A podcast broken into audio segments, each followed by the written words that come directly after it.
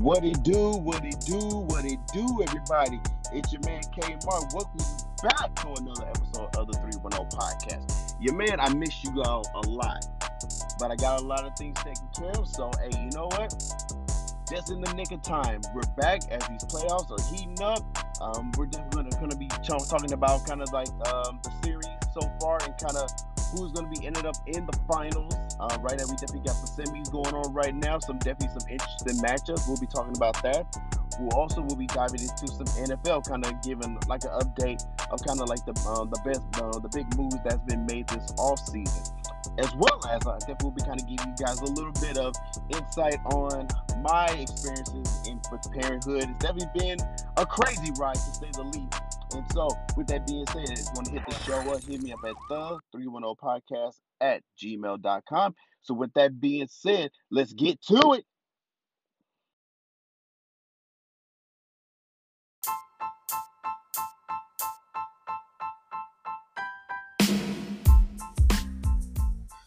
All right, ladies and gentlemen, let's get into the NBA playoffs. And so, as everybody knows, um, I took a little bit of sabbatical, so you guys didn't really get my playoff preview. And so, going into the playoffs, I had Phoenix and Milwaukee meet for the title, with Phoenix winning it. CP3 gets his first ring. KD gets a ring outside of Steph Curry. But let's get into and see what actually took place. So let's start with the Phoenix Suns. Um, after Kawhi Leonard uh, gave a virtuoso performance in Game One, and played game two. Um, unfortunately, that good old knee of his um, acted up, and he missed the remaining of the, the remainder of the series. They were already out uh, without PG, uh, without PG, and sadly, I mean, they really did not have the firepower to keep up with Phoenix. I mean, you, you got to give their nucleus. I mean, the um, the reserves and the, um, the other play, the players who played. I mean, you got to give them some type of credit because they at least tried to battle.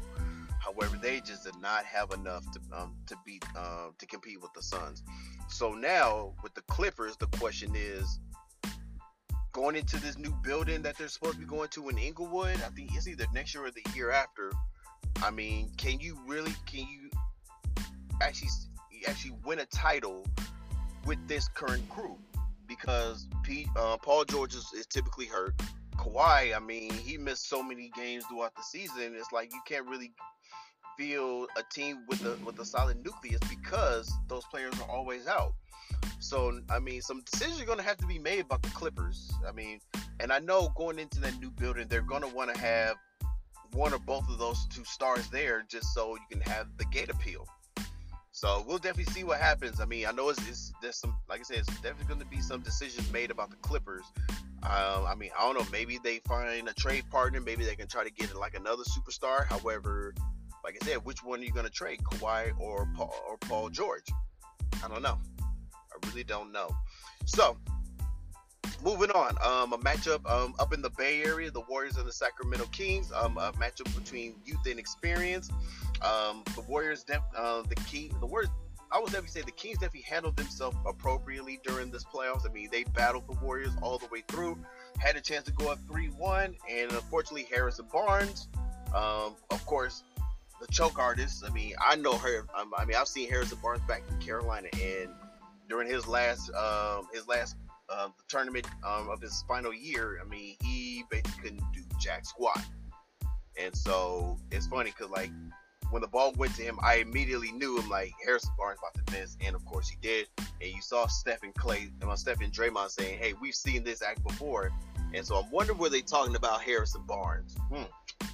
But you know, if he, if Barnes would have hit that, he would have would have had some words for the Warriors faithful because I mean, majority of the Warriors fan base and, most, and some people around the NBA believe that if Harrison Barnes did not have the series that he had against Cleveland in 2016, they would have uh, they would have easily won that series because I mean Harrison Barnes basically uh, was a basically no show games five through seven, and so he, in a sense, was quote unquote responsible for um, that blown lead. Plus, also, I mean, you saw they got KD. You saw what the results were after that. So, but like I said, I mean, the Kings, they um, after being down three two, they went to, um, to the um, to San Francisco and, and forced a game seven.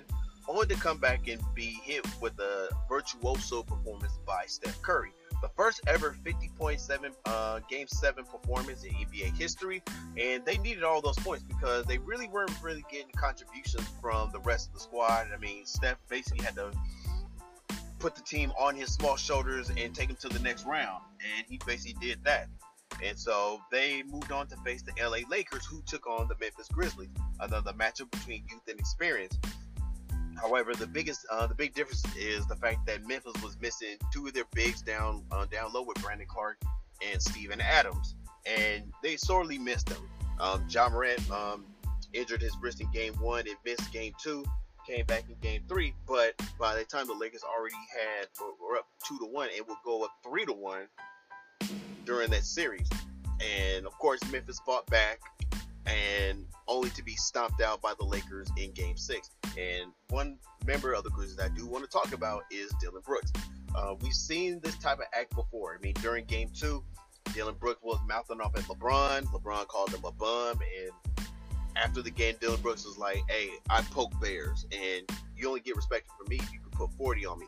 Um, well, Dillon Brooks not only LeBron didn't put 40, but the Lakers sure did put a 40 foot butt whipping on you guys in game number six. And you saw it early in the game. Memphis had no, they had no, they had no way to stop the Lakers. I mean, true, they, they missed Luke Kennard, uh, who missed game six due to a shoulder injury. However, he wouldn't have made that much of a difference because just the Lakers, they just totally just bulldozed the Memphis Grizzlies to move on to the second round. Um, moving on to the Eastern Conference. Um, the top seed in Milwaukee Bucks took on the Miami Heat, and probably uh, the more one of the more interesting series um, to start the playoffs because I mean the uh, the Miami Heat, perennial Eastern Conference powers. Uh, they went to the finals a couple years ago in the bubble, and for the number one seed last year before being knocked out in Game Seven of the East Finals against Boston. But Miami comes into the series off the playing game, and Giannis unfortunately hurts his back in game one. Um, Milwaukee um, is down two to one in Miami. Giannis comes back to game three. I mean, on I'm sorry, games four and five. However, blown leads was the name of the game for both game five, four, and five because Milwaukee had an opportunity to get back into the series and, and even take the series lead. However, just those blown leads killed them. Uh, doesn't help when Giannis is missing free throws and the Bucks are turning the ball over, and you definitely saw that towards the end of Game Six because they were playing hot potato during that final possession, and the ball ended up in Grayson Allen's hands, who threw up a wild shot to try to tie the game and fell harmlessly to the ground. Series over. See ya. See you in Cancun, Milwaukee. Match over. And one of the things that I was highly disappointed in the Bucks, especially uh, head coach Mike uh, Mike Budenholzer, because as you know, he was fired during uh, right after the game. Was the fact of the matter is that you did not put arguably one of the league's best defenders on Jimmy Butler with your season on the line, and yeah, you, you and he ties the game up off a live play. How come Giannis is not on him? That does that that boggles my mind even still to this day. Your season on the line, you get you put your your best player, your and arguably your best player and best defender on their most explosive weapon, which is Jimmy Butler. I don't get it. This is why um, the Bucks are at home, and Mike Budenholzer is now out of a job. So speaking of Miami, I mean this is now the sixth time that the number one seed has went down to the number eight seed. I mean we all remember Denver and Seattle '94, the the Knicks beating Miami in '99, the We Believe Warriors knocking off the top seed in Mavericks in 07, Memphis beating San Antonio in 2011, and as a Bulls fan, I remember Philadelphia knocking off Chicago. That was the series where Derrick Rose tears up his knee. But yeah, like I said, definitely not a good way to end the season. And I did see Giannis was um, kind of going back and forth with uh, with a reporter, and Giannis and for Giannis, you may not think this season was um, wasn't a failure, but the front office does because you saw what happened afterwards, and, they fired head coach Mike Budenholzer, and now which brings speculation to Giannis's uh, upcoming free agency in the next couple years. I mean, what's going to happen with that? I mean, there's some people, there's some teams that um, I'm pretty sure would love to get their hands up on Giannis, And of course, I mean, he did kind of mention playing for a big market team like Chicago, maybe about a year, a couple years ago. But we'll definitely, we'll definitely kind of keep our eyes tuned to that. And so, with that being said, ladies and gentlemen, I'm going to take a quick break and we'll jump in to the semifinals.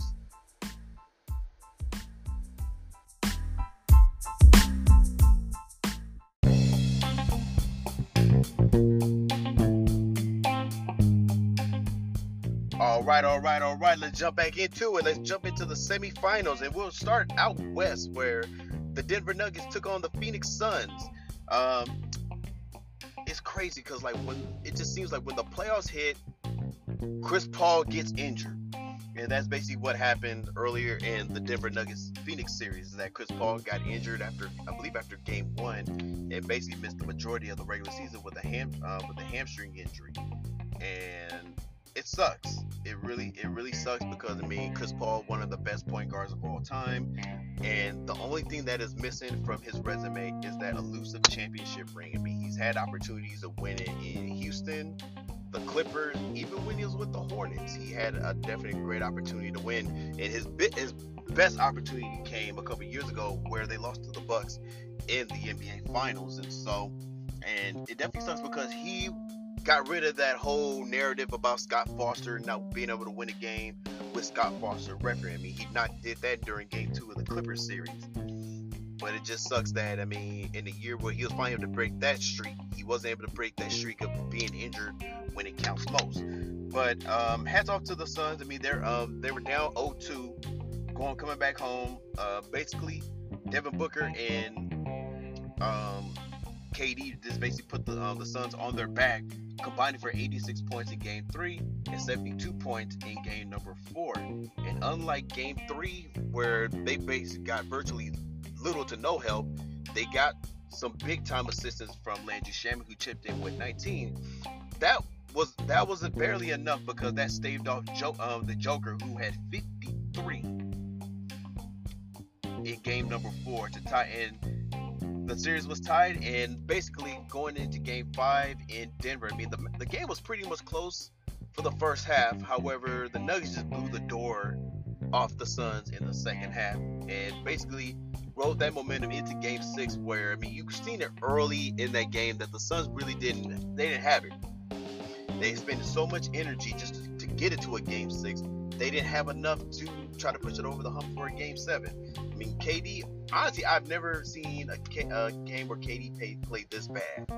Yeah, this was arguably one of his worst performances in the playoffs. And the same can be said for Devin Booker. I mean, he was virtually invisible. And so, once again, the Suns um, wrap up their wrap up their season with a with an embarrassing home loss. I mean, as we all remember, the beatdown that they took last season to the Mavericks in Game Seven. Um, this was just as brutal as that game right there.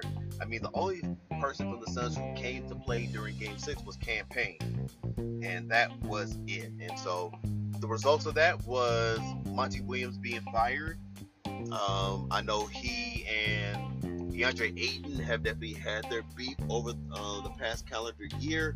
Um, we all we all remember how what happened, um, the altercation and shout match that they had during Game Seven between Dallas last year, and it just seemed to me that they just never really had it this year.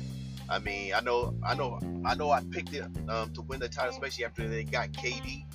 But man, poor chemistry, man, would do it to you um, every time, every single time. So the Suns bow out, and going on to the next Western Conference matchup was um, arguably probably the more most anticipated matchup during this final series, this playoff um, year was Golden State taking on the Lakers.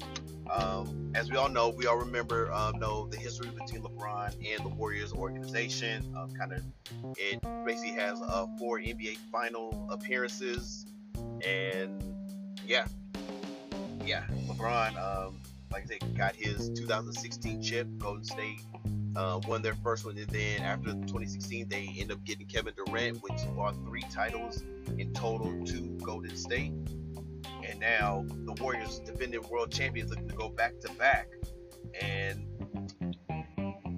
one and this series, I would definitely say was pretty anticlimactic because, for the most part, I mean the Lakers dominated this series. I mean they dominated um, in the paint. They dominated on defense, and they dominated by the whistle. the Lakers uh, had a very distinct advantage uh, with the fouls called, with the, with the whistles being blown. Um, Golden State, true, I would definitely say uh, Golden State is a jump shoot, more of a jump shooting team. However, there were times where they also got into the paint as well, and there's a couple games where the points in the paint were very similar. But you know what? It is what it is. But I mean, with that being said, I mean, got to give the Lakers credit. They did what they needed to do. Uh, AD dominated and was and has been arguably the best player in this year's playoffs. I mean, him, Jokic, and Jimmy Butler, I think have been the, the top three, and in, in not in any order, have been the three best players during this spring's playoffs. But no, um, AD was the man. AD um, has been the difference maker. I think um, the second half of this season. A lot more healthier. He does. He hasn't had the, the devastating injury that cost him. That's cost him the, the last couple years. And yeah, LA dominated game number three, beat Golden State down, and, and overall jumping out to a 3-1 lead thanks to Lonnie Walker during game number four. Of course, Golden State um, made one last stand by winning game five, but for the most part, you definitely see the results of that during game six. I mean, Golden State just did not have enough to compete with LA.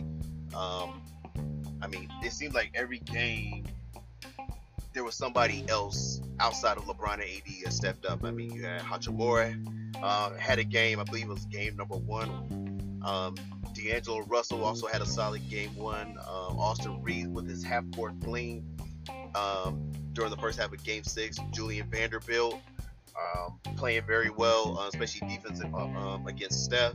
And like I said, Lonnie Walker, um, fourth who had 15 fourth quarter uh, points to, to help uh, rescue the Lakers from that game four for a potential game four loss.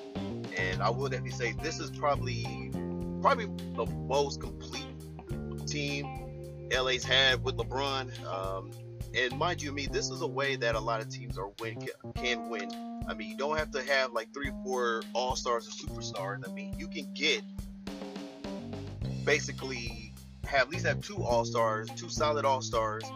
Uh, maybe like I say, a superstar like LeBron, a super, an, uh, an all star like AD, and he's in a sense trying to catapult. He's in a sense with this playoff run catapult himself to possible superstar status but you fill the roster out with viable weapons um, off the bench, guys who uh, know how to play their role. That's kind of how like the Lakers, the uh, the '80s Lakers, the the Kobe Shaq Lakers were, um, how the, um, the Larry Bird Celtics were, Jordan and his Bulls were.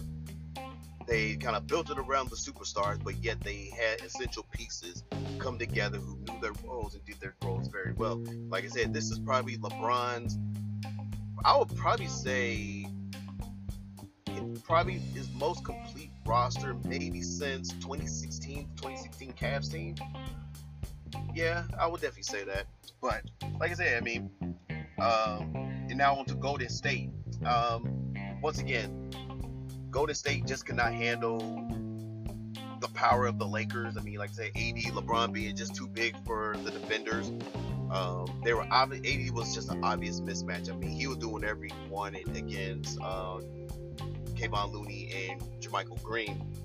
And on top of that, I mean, Steph Steph did his he did his job. However, he got very very little help from Klay Thompson, um, Jordan Poole, and Draymond Green. I mean, each one of them had a game where they had they they they they poured in points. However, other than that, it was just too inconsistent from from the Warriors. And Draymond Green, my God, I mean, we know you love LeBron. We know how much yeah you gloss over LeBron and whatnot.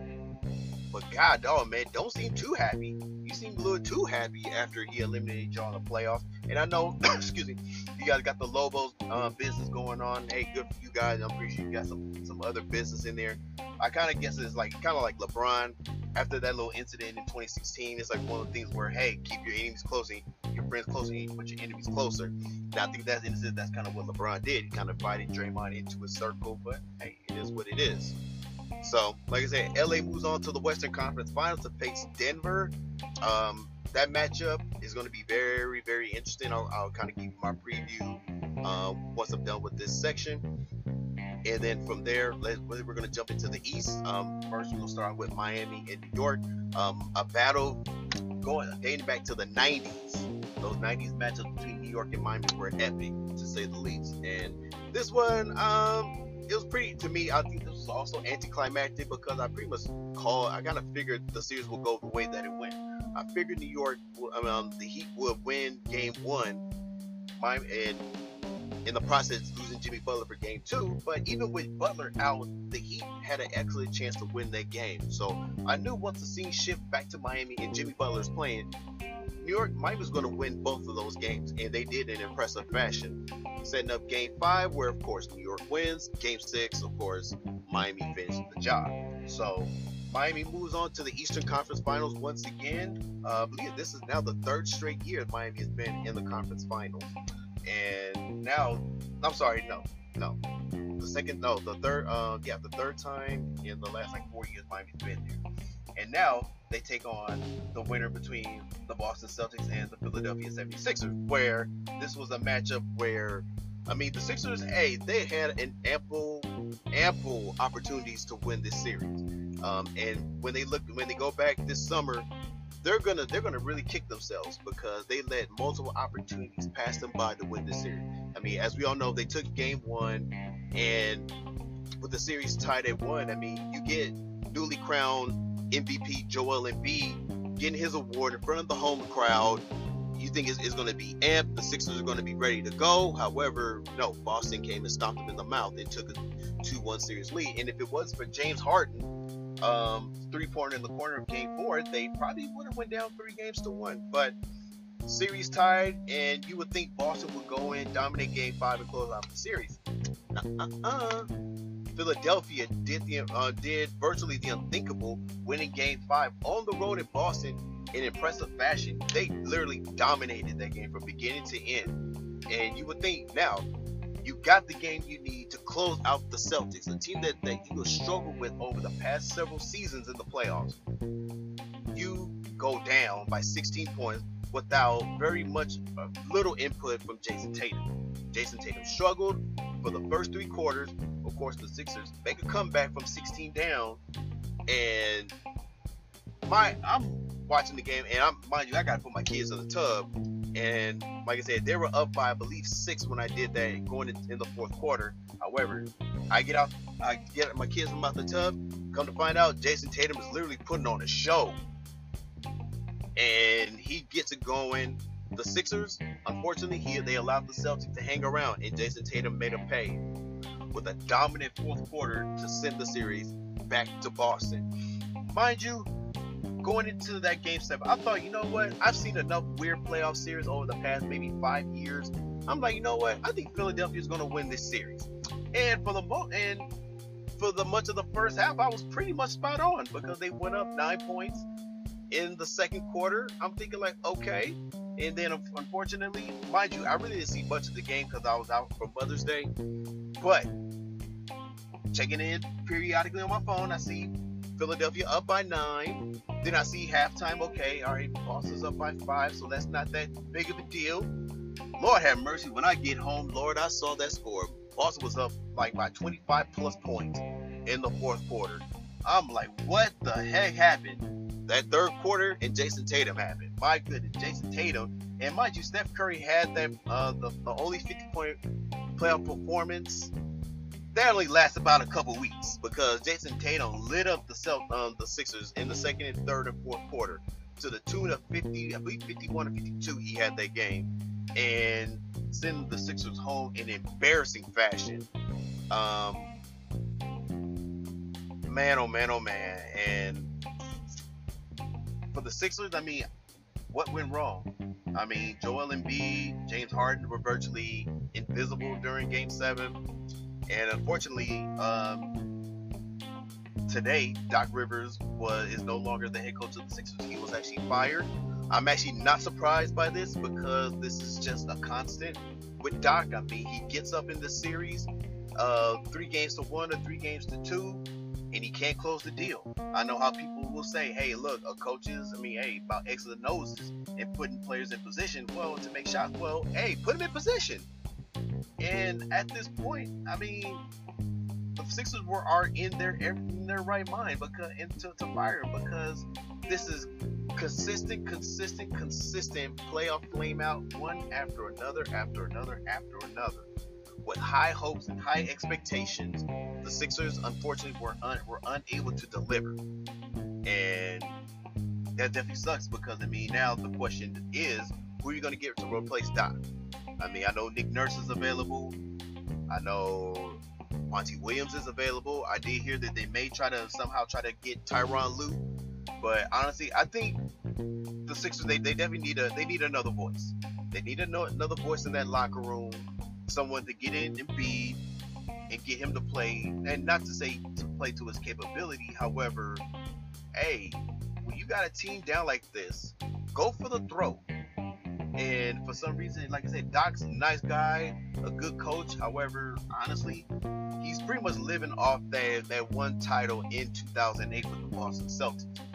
Um, other than that, I mean, like I said, it's been co- collapse after collapse after collapse. You got the Ben Simmons saga, the issues with Joel Embiid, now James Harden and everything like that. I mean, they tried this James Harden experiment the last two years, and honestly, it's not working. It is not working. There's rumors of him wanting to go back to Houston. We'll see what happens. So, I think they need to somehow find a way to get Damian Lillard or somebody because honestly, you want to try to win a championship while you have Joel Embiid in his prime, and he's clearly in his prime right now. Because in a couple years with those knees, he's gonna go down pretty quick. So, Boston Celtics they move on to the Eastern Conference Finals. Um, they'll take on the Milwaukee Bucks.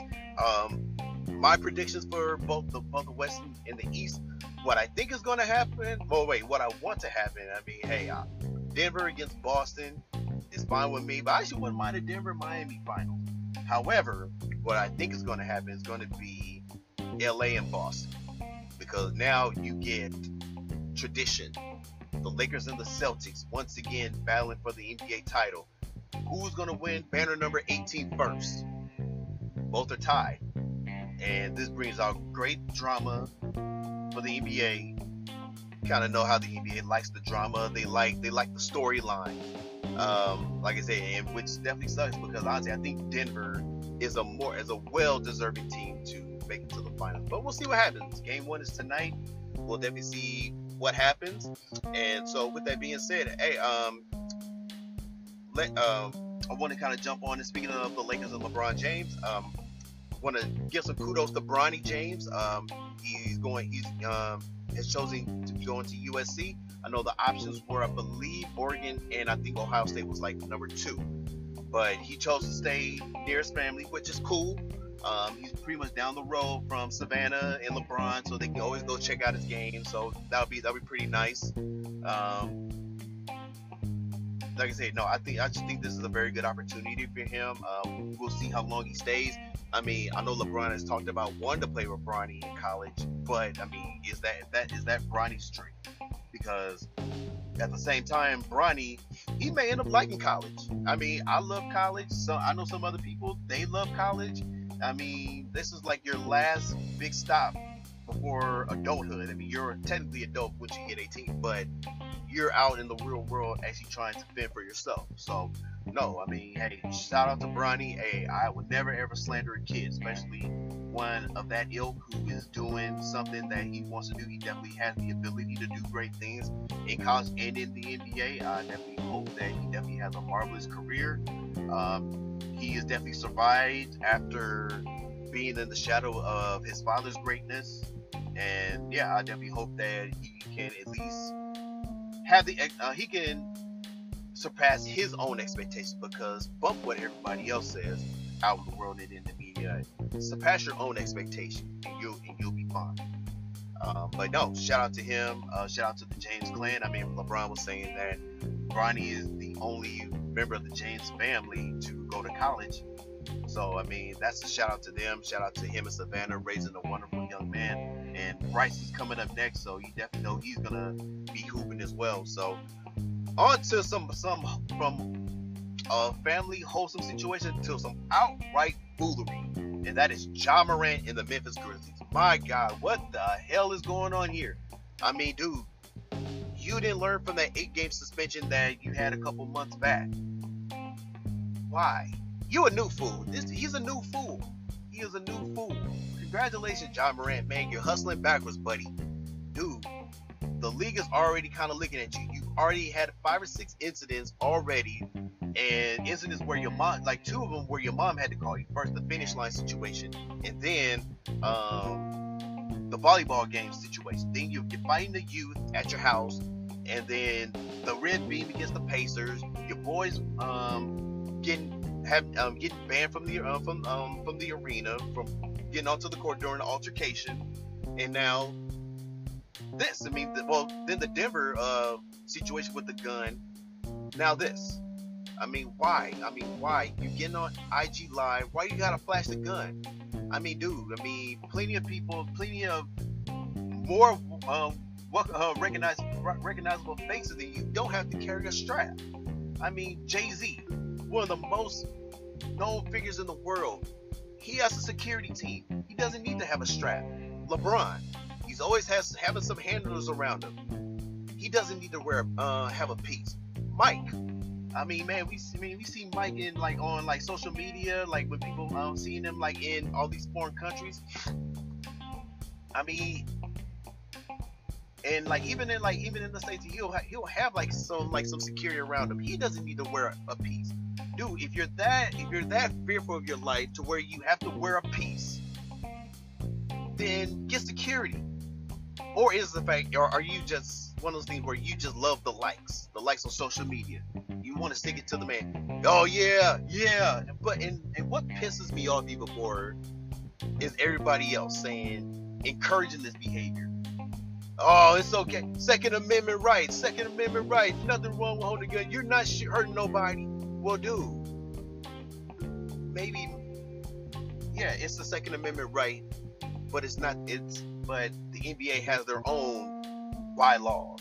I mean, if you don't want to play in the NBA and whatnot, you can definitely flash a gun, do whatever you want. But if you're going to get, continue to play in the NBA, you have to abide by their rules and regulations.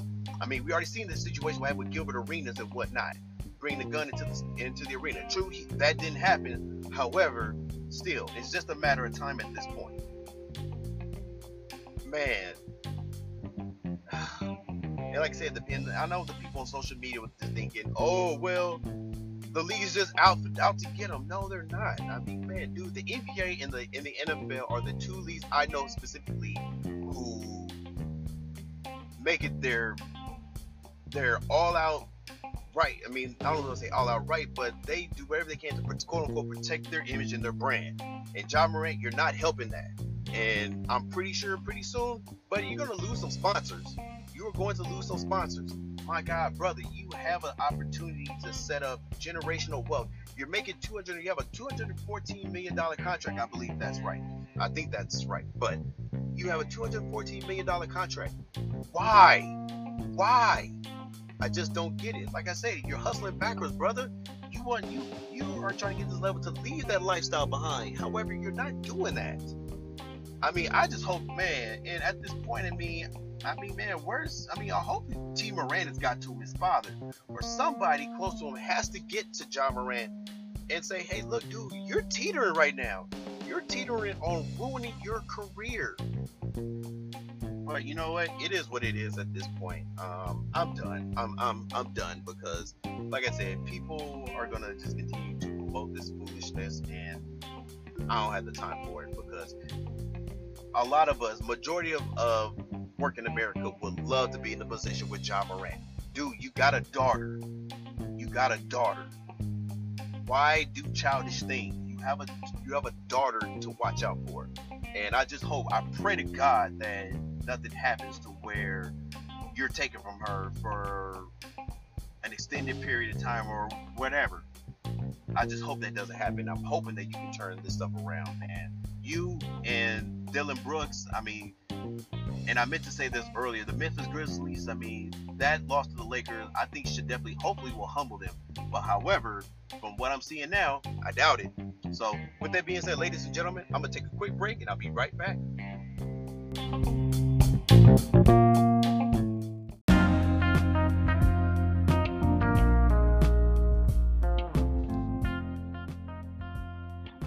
right, ladies and gentlemen, let's get into the National Football League. And basically, it all started with everybody's favorite quarterback wondering where he's going to go, and then it happened. Aaron Rodgers was finally traded to the New York Jets. And one of the things, though, he's having some weapons come up, some familiar faces coming with him. Um, Marcedes Lewis, Randall Cobb, they're also signed to the Jets. And Mecole Hardman, uh, formerly of the Kansas City Chiefs, will be on the New York Jets roster this year. So Aaron Rodgers definitely getting some targets to to, to throw to, along with Garrett Wilson.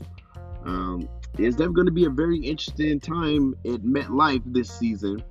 Um, I actually like the move for the Jets. I mean, for one, I mean they haven't had a, a star-studded Hall of Fame type quarterback to play since when? What Joe Willie Namath back in '69 when he let the uh, he guaranteed the victory in Super Bowl three. Yeah, I think this is a good move because I mean this kind of puts you at the forefront of the AFC. Um, you know, Aaron is gonna Aaron's gonna be Aaron. Aaron's gonna ball out, even though he had a subpar year last year. But I, I think he's gonna step up and have a good year. I mean, they also the Jets they're also surrounded by a tenacious defense led by Sauce Gardner. So no, I mean I definitely like the moves. I, I, I like the move at quarterback. I mean, hey, the Jets are all in. The Jets are all in this year. And speaking of um, Aaron Rodgers, the Packers um, are going with the youth movement. They gave Jordan Love um, an extension worth up to $22.5 million, including the 13, 13 and a half fully guaranteed. Um, actually, like I said, I like the move because I mean, eventually you have to see what this kid um, is about. Um, you see, can this guy throw the rock? I mean, I know he had he, he did he did well in some spot performances, especially one in Philadelphia last last year when uh, Aaron went out. But no, um, I actually like the move. Just gives you an opportunity to see what he's about. You still got some weapons. Um, still got the running game, um, and we'll definitely kind of see what transpires with that. Moving on, moving on, and moving on into uh, uh, down uh, down the road to Soldier Field, where those Chicago Bears basically did the wise thing by surrounding Justin Fields with talent. I mean, along with Claypool, they also received DJ Moore in a trade with Carolina. Honestly, I believe that is so important because you want to give your young quarterback ample weapons and the opportunity to ball out. Um, like I said, I mean, Justin Fields, one of the more electrifying QBs coming into um, this season. I mean, he had a tremendous uh, season, especially on the ground last year. And so, no, I mean, getting getting him some offensive weapons, I think is key because, like I said, you want to know what you have at, um, at the QB position, and if not, uh, they'll have to maybe jump back into the draft and get some uh, get some picks. So, one um, another thing that uh, the Packers did, I mean, they definitely also surrounded him um, with uh, with tight end for the Packers, Robert Tonyan, uh, D'Onta Freeman, um, Foreman. I'm sorry, Foreman the former running back for the Carolina Panthers, who really hasn't had an opportunity to start. I mean, I know he has spot duty down in Houston as well as at Tennessee, but it looks like he may be the man out there in Chicago because David Montgomery signed with uh, Detroit. But I mean, yeah, I mean the Bears they look stacked on offense. I mean, and one of the things that it was also important that they did was shore up that defense. Uh, they signed Tremaine Evans, formerly of the Buffalo Bills, and T.J. Edwards, formerly of the defending NFC title champions Philadelphia Eagle Goldbergs, to deals. Now, uh, I think this is big because of how they lost Roquan Smith to the Ravens last uh, last season. So they definitely need to kind of stabilize that linebacker position. Then they also uh, picked up landed Dar- uh, Darnell Wright uh, for, um, um, in the first round of the NFL draft. Supposed to be one of the top um, tackles in the league, and I think this is going to be huge for Justin Fields this season. This is could be a make or break season for this guy, so we'll definitely see. We'll definitely kind of keep our eyes on that, and we're going to jump into the defending NFC uh, champions, Philadelphia Eagles. Um, what the Eagles did, they did a great job with. I mean, they, they did resign some core players, even though a lot of them are kind of long in the tooth. But I mean, hey, it was reasonable deals. They were all uh, able to come back and try to see if they can defend this NFC title. Um, like I said, I mean, they also uh, like I said, I mean they picked um, like I said, Brandon Graham, Jason Kelce, uh, Fletcher Cox, Darius Slay, James Bradberry, all are back. They also picked up Rashaad Penny, formerly of the Seattle Seahawks. Fortunately for Penny, I mean he's dealing. Um, he, I mean he's always injured. He's always dealing with some type of injury. However, one good thing about this running back room is that the fact that everybody's pretty much experienced. Uh, like I said, mean, you even got uh, Trey Sermon back there that uh, hoping for an opportunity. So, I mean, like I said, I mean, they have uh, they have the running game to kind of keep things going. I know they lost Miles Sanders to Carolina, but I think the guys that they have can definitely do the job. And so, moving on, moving on, moving on. And one of the things I would definitely say is that it finally happened. It took eight years to happen, but Marcus Mariota is in the Philadelphia Eagle uniform. He is, he is someone that Chip Kelly was touting um, after high um, after college because of course they both came from Oregon. Uh, Mariota knows the plays. It was just in a sense for for Chip was going to be a match made in heaven. However, it did not work out that way. But yeah, he's on the Eagles now. And so the Eagles, and me personally, I wanted them to get Bijan Robinson. But understanding football, I know their one of their biggest needs was along the interior alignment. So that was one of the reasons why that they had to go out and do what they need to do. And so, yeah, yeah. So yeah, the Eagles, yeah, they're they're definitely looking to be flying high this season. Um, they picked up Jalen Carter um, in the draft, uh, one of the league's uh, best uh, defensive tackles. He, he definitely comes with a checker pass. However, I think he can uh, definitely step in and do the job because, I mean, like I've stated on my other podcast, shout out to the Eagles on podcast, uh, one of the things. Um, dang, I lost my train of thought now. So please bear with me, ladies and gentlemen. But no, um, yeah, they got Jalen Carter, and yeah, I mean, one of the things that I know that that they can't have is Fletcher Cox playing 60 plus snaps like he did a couple times last season because th- that'll wear him out. And that's why, yeah, they adjusted the knee, and in a sense, I mean, they just had to go up one spot and pick up Jalen Carter, but I think he's going to pay uh, big dividends for them because I mean he's matched, he's he's back uh, with some familiar faces, Jordan Davis, uh, uh, Kelee Ringo, who was also just picked up, Nolan Smith, who was just picked up at number 30. And yeah, and they, they kind of joined a team with Jordan Davis and um, Nakobe Dean. So, yeah, I mean, Jalen Carter's definitely going to get a lot of support from his fellow brethren. And yeah, I'm definitely definitely skies are the limit for the Eagles this season. So we'll definitely see what kind of happens with that. Um, moving on, moving on. The Seahawks paid Geno Smith um, a nice little him a little uh, little raise, three years, 105 milli. And I think this is a probably a bridge move in a sense because I mean I think Seattle. I mean Geno's a Geno's a he's a good player. However, I mean is Geno going to lead lead you to a title? I doubt it. I doubt it. But we'll see what happens. And moving on, moving on uh, down south to the AFC South.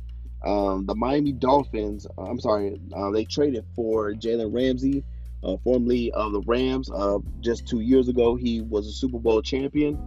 Um, and I think that move is going to be, that dude's made to kind of bolster Miami secondary. So we'll definitely kind of see what happens with that.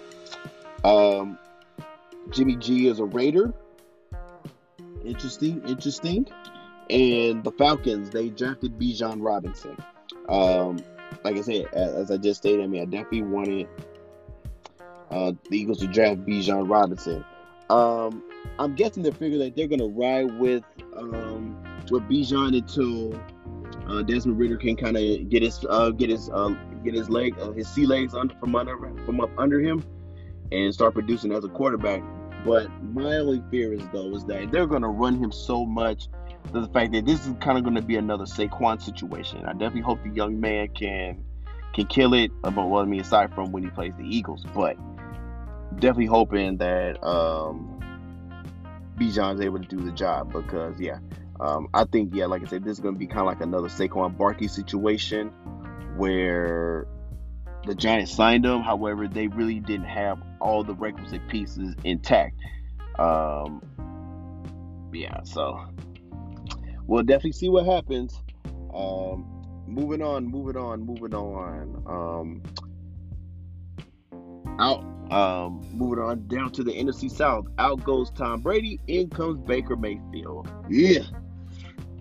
I definitely see the drop off in that one. But however, I mean, compared to kind of what we've kind of been seeing the last uh, odd sub years, is that yeah, um, Baker Mayfield is definitely not a long term solution. So I think this is also another bridge situation for the Bucs.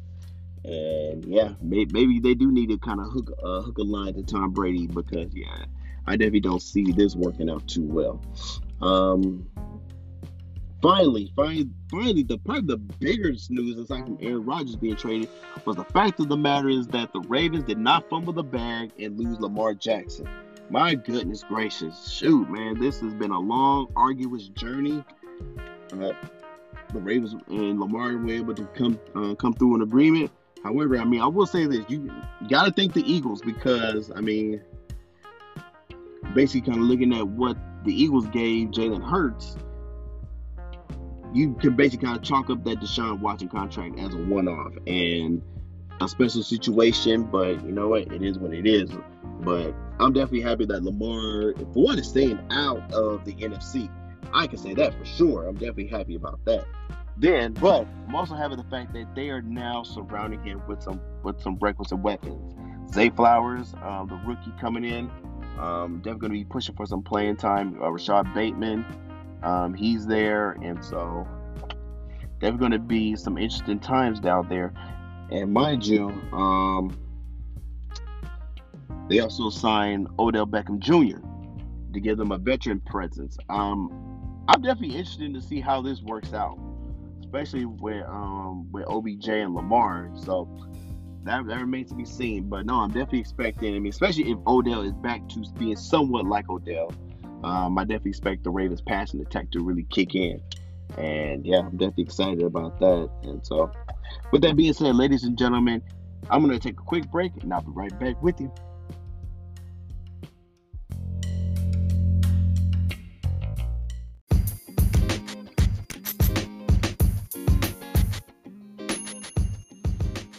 All right, ladies and gentlemen, ladies and gentlemen, huh, just kind of want to get into a little something real quick before we go. Um, parenthood. Parenthood, uh, for me, as many of you know, I literally had two kids within 14 months of each other back in 2020 and 2021. And overall, I mean, parenting has been a very interesting time in my household. Uh, my wife and I, hey, we're doing our definitely doing our best to raise our children right. Um, definitely trying to do. Um, I'm. I know for myself, I'm definitely trying to do as good of a job or even better than what my parents did with us. Even though I know that is going to be hard as hell because they were extremely great parents, and I'm definitely thankful for them. Um, but yeah, I mean, I'm, I'm noticing that one thing about parenthood has been a trial by error trial by error. And that's the thing that I definitely have definitely discovered the most is that you're not going to be perfect. Um, you're not to be perfect with everything with your kids. Just my thing is just as long as you're there, as long as you're giving the effort, as long as they know that you're there and you're um, doing your best for them, I think everything will be fine. And I'm really discovering that um, a lot of things I've, I've noticed though with my kids. I mean, I'm one I will say this one thing I definitely love about parenthood was is the fact of the matter I like I like discovering new things about them. I like seeing them try different things. Uh, as a lot of you guys don't know, my son started soccer um, over like maybe about a m- couple months ago, and he's been into it. Definitely has had his challenges because, like my son, he likes to do his own thing. But I mean, you have to kind of chase him around to kind of get him back on track. But for the most part, like when he's engaged, he does very well in the sport. He does very well. He likes to kick the ball and everything like that, and just run around and like with the other little kids. But no, I'm definitely enjoying definitely enjoying that. Uh, my daughter, um, she is. I, I put like this. I she's kind of like another version of my sister. For those who know my sister, she kind of has like that attitude. but um, I love it though. I mean, I will definitely say, I mean, my kids, they are in a sense two peas in a pod per se, because for one, it's like they don't want to do something without the other. More so, so like let's just say that hey, look, I'm going downstairs. They will want the other one. I'm, I'm taking them downstairs. They will want the other one to come. It's just like they are stuck together and it's pretty cool. It's pretty cool. I know like there are times where I've taken my daughter out of town to maybe to go to California to see my mom or stuff like that, and because my daughter flies free, I'm like, no, might as well just take her with me. And it's weird, definitely like it's, it's definitely a different dynamic when they're not together because they really when they were um, when my daughter returns or when we return, my son like severely misses her. so it, it, it's a it's a very nice sight to see, but no, uh, like I say, I'm definitely just kind of discovering new things about myself, discovering new things about my wife during this whole time of pregnant of um, parenting. Um, definitely learned that hey, patience is a virtue because I mean, unfortunately, I mean these kids they want to kind of do their own thing, and of course, then they may not want to listen initially, but I think the more times that you kind of ingrain it in their head that hey, look, it's time to listen to mom and dad, I think eventually they, they'll get it. But um, I will definitely say, you know, I definitely do enjoy it. Uh, it's probably one of the more rewarding things that I uh, that I've accomplished.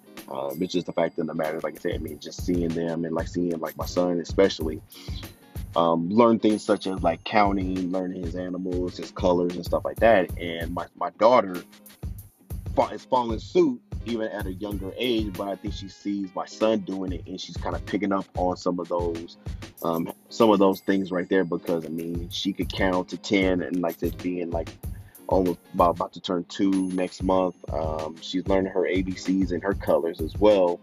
So I mean I, am definitely like I said, parenting has definitely been an experience. Um, I definitely would like for my daughter to get out of our bed so me and my wife can have our daughter back because my of course my daughter is breastfeeding and of course she is hard because like when she we put her in her crib and with my son in their room um, they have separate cribs but like my daughter will wake up pretty quickly and then of course she wants to get back on it. Fortunately that kind of kind of messes um mommy and her um their mom and myself up because me for one my my daughter's a wild sleeper and the one thing I'm just saying, like, please, can we have our bed back, please?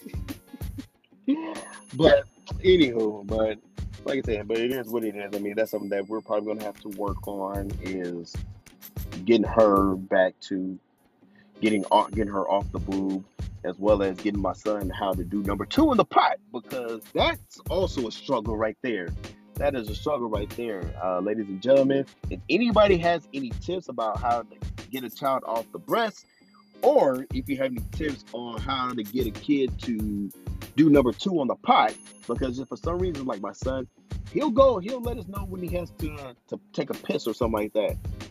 He'll go take off his, his pull up in his um he'll take off his pull up in his um in his pants and sit on the pot and take and pee.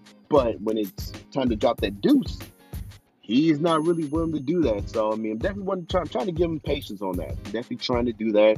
But if anybody has any tips, please let me know. Your boy's struggling over here. So with that being said, uh, this brings us to a close with another episode of the 310 podcast. If you want to reach out to the show, you can hit me up at the 310 podcast at gmail.com. Hey, please, ladies and gentlemen, drop your boy, drop your boy a line on what to do with, with these with these issues. Uh, if you want to uh, follow the show, like, like I said, I mean, you can follow on all pl- uh, podcast platforms. And so, with that being said, I'm your man K Mark. I'll catch you with you later. Peace.